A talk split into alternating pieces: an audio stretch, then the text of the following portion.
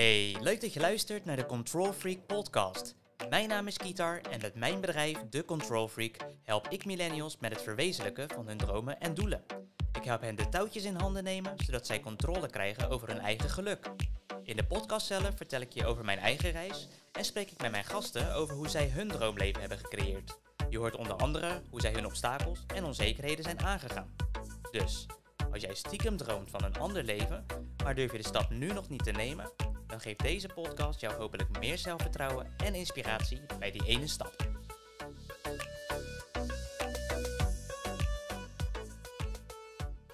Yes, wat super leuk dat jij je weg hebt gevonden naar mijn allereerste podcastaflevering. Ik zou het ontzettend leuk vinden als je na het beluisteren van deze aflevering laat weten wat je ervan vond. Als je tips of tricks voor me hebt, zou ik het heel erg tof vinden als je die met me zou willen delen. Stuur me hiervoor een berichtje via mijn Instagram pagina De Control Freak of stuur een mailtje naar kitar at the control freak dot n l.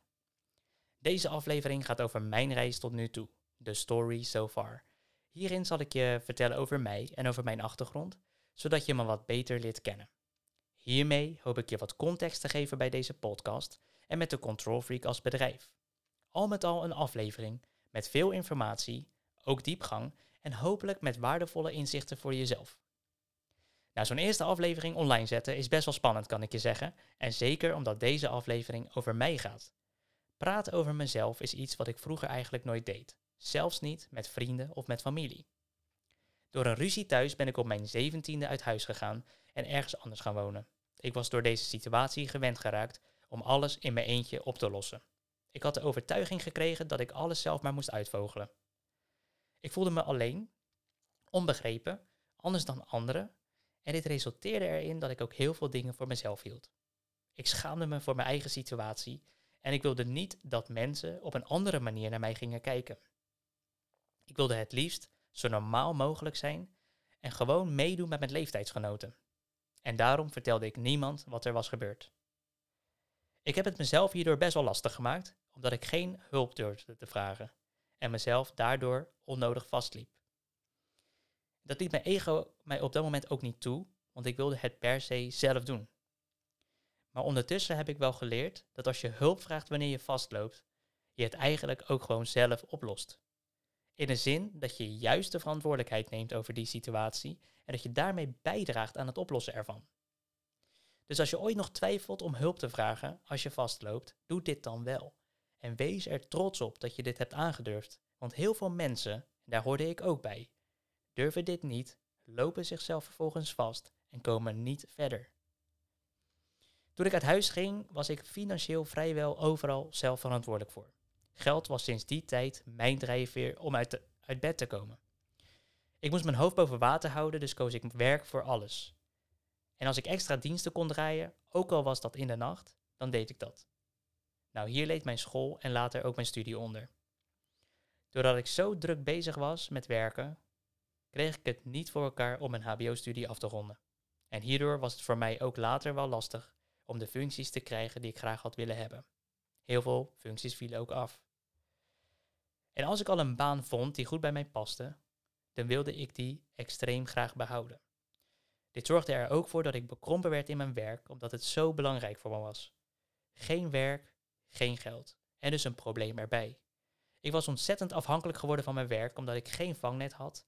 Ik had geen steun van thuis en ik had bovendien ook geen buffer gespaard. Ik zat als het ware gevangen in die situatie. En zoals aangegeven was geld mijn drijfveer en om mijn situatie te kunnen verbeteren, zag ik omhoog klimmen in het bedrijf als mijn enige optie. En daarom deed ik echt zoveel mogelijk mijn best, eigenlijk tot in de perfectie, dacht ik alles honderd keer door. Ik nam niet al te vaak initiatief, omdat ik bang was het verkeerde te doen of het verkeerde te zeggen. Nou, deze constructie was natuurlijk niet succesvol. Want als je iets doet puur voor het geld, of om zo snel mogelijk op te klimmen, weinig initiatief toont, dan kom je er gewoon niet.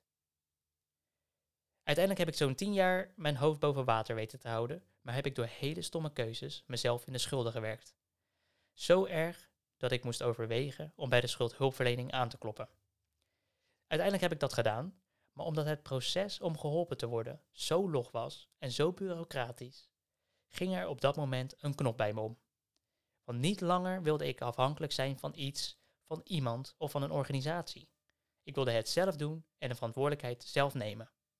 Want te lang was ik afwachtend geweest en dit resulteerde erin dat ik een soort toeschouwer was geworden van mijn eigen leven.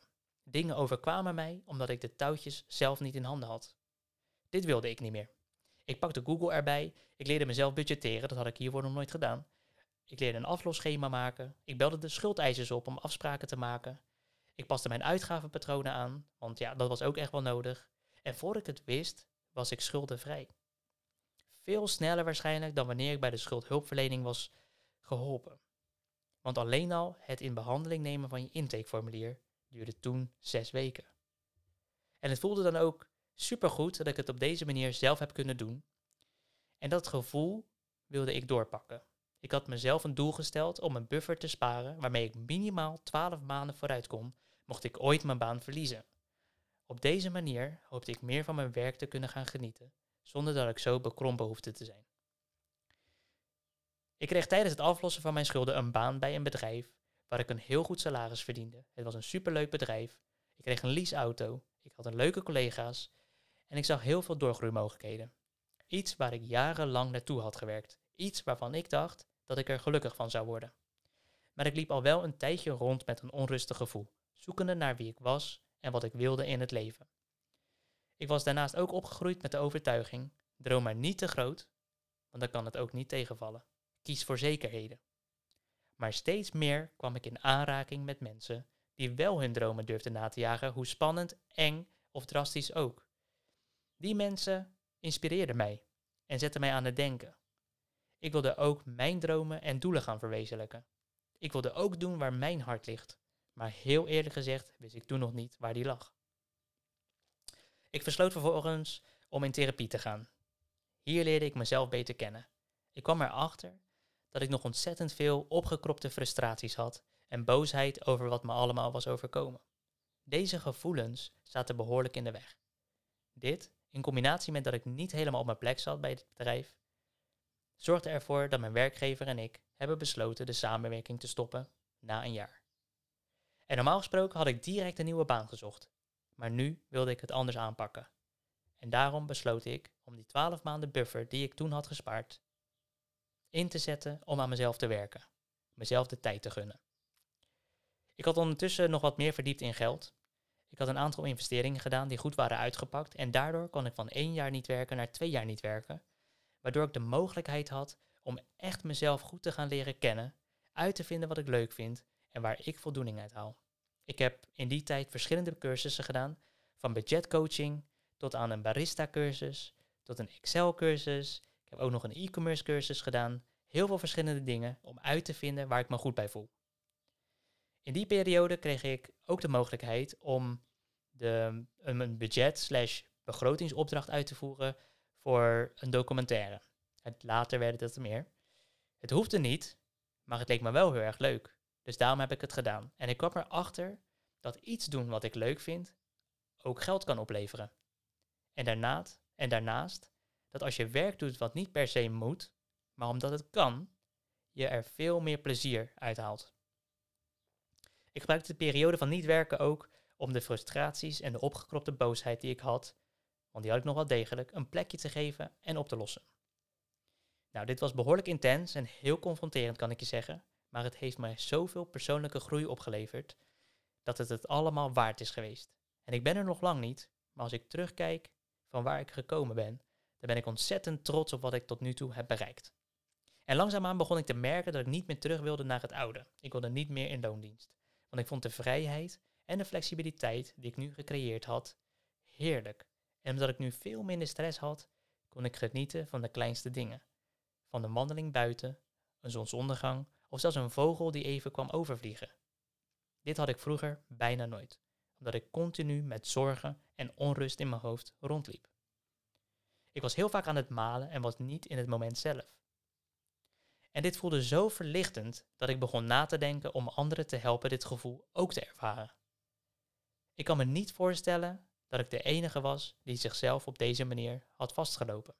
En daarom besloot ik de Control Freak op te richten, speciaal voor mensen net als ik toen was vastgelopen in het leven. Die niet gelukkig zijn en dromen van een ander leven. Mensen die niet afhankelijk willen zijn en hun eigen geluk willen leren creëren. Voor die mensen sta ik klaar. Voor die mensen stap ik nu uit bed. Het leven is te kort om te blijven hangen in iets wat je niet gelukkig maakt. En we zijn geneigd om onze dromen en doelen vooruit te schuiven wegens aan gebrek, aan geld, aan tijd of aan energie. En dit zijn dan ook de gebieden waar ik me op ga focussen en waar ik mensen in ga begeleiden met de Control Freak. Want dromen, dat hebben we allemaal. We weten heel goed wat we zouden doen als we morgen de loterij zouden winnen. Want heel veel mensen zouden direct stoppen met hun werk en zichzelf een heel ander leven aanmeten. En als je daarover nadenkt, dan is dat eigenlijk wel heel erg schrikbarend. Want waarom doe je dan wat je nu doet? Waarom doe je dat jezelf aan? De reden is vaak angst voor het onbekende. Het voelt oncomfortabel om voor onzekerheid te kiezen. Dat had ik ook. En ik dacht ook dat ik een mega probleem zou hebben als ik geen werk zou hebben. Maar ik ben er nog steeds. Waar een wil is, is een weg. Het is een cliché, maar het is wel waar. En ik geloof er nu heilig in dat de enige formule voor succes en geluk is dat je doet wat je leuk vindt. Wat je leuk vindt en waar je voldoening uit haalt. Dan komt het succes vanzelf. En daarom is het des te belangrijker om jezelf goed te leren kennen en heel duidelijk te hebben wat jij wilt en wat jij leuk vindt, waar jouw grenzen liggen. Als je nu nog luistert en je twijfelt om die ene stap te nemen richting jouw droomleven, om het anders in te richten, om het anders te doen, om de controle te pakken over jouw eigen geluk, laat deze aflevering dan een signaal voor je zijn. Ik weet dat het spannend is om de eerste stap te nemen, maar dat zal het altijd zijn en dat zal het altijd blijven. Want zelfs ik voel die spanning nu weer om dit verhaal met jullie te delen. En mezelf juist te laten zien. Wat ik al die jaren ervoor heb willen verbergen. Alle begin is lastig. Dus neem contact met me op, zodat we samen kunnen kijken hoe jij van waar je nu staat, jouw droomleven kunt gaan bereiken als je dat wilt. Dankjewel dat je tot het einde hebt geluisterd. Zoals je in het intro hebt kunnen horen, zal ik ook gasten gaan uitnodigen die het hebben aangedurfd hun dromen na te jagen. Mensen die mij hebben geïnspireerd. Als je dit wil horen, druk dan even op de volgknop, zodat je een notificatie krijgt wanneer dat zover is. Dit is het einde van de aflevering. Ik hoop dat je er wat aan gehad hebt. Ik hoop ook, daarnaast, dat je me laat weten wat je ervan vond. Tot de volgende aflevering. Tot de volgende keer.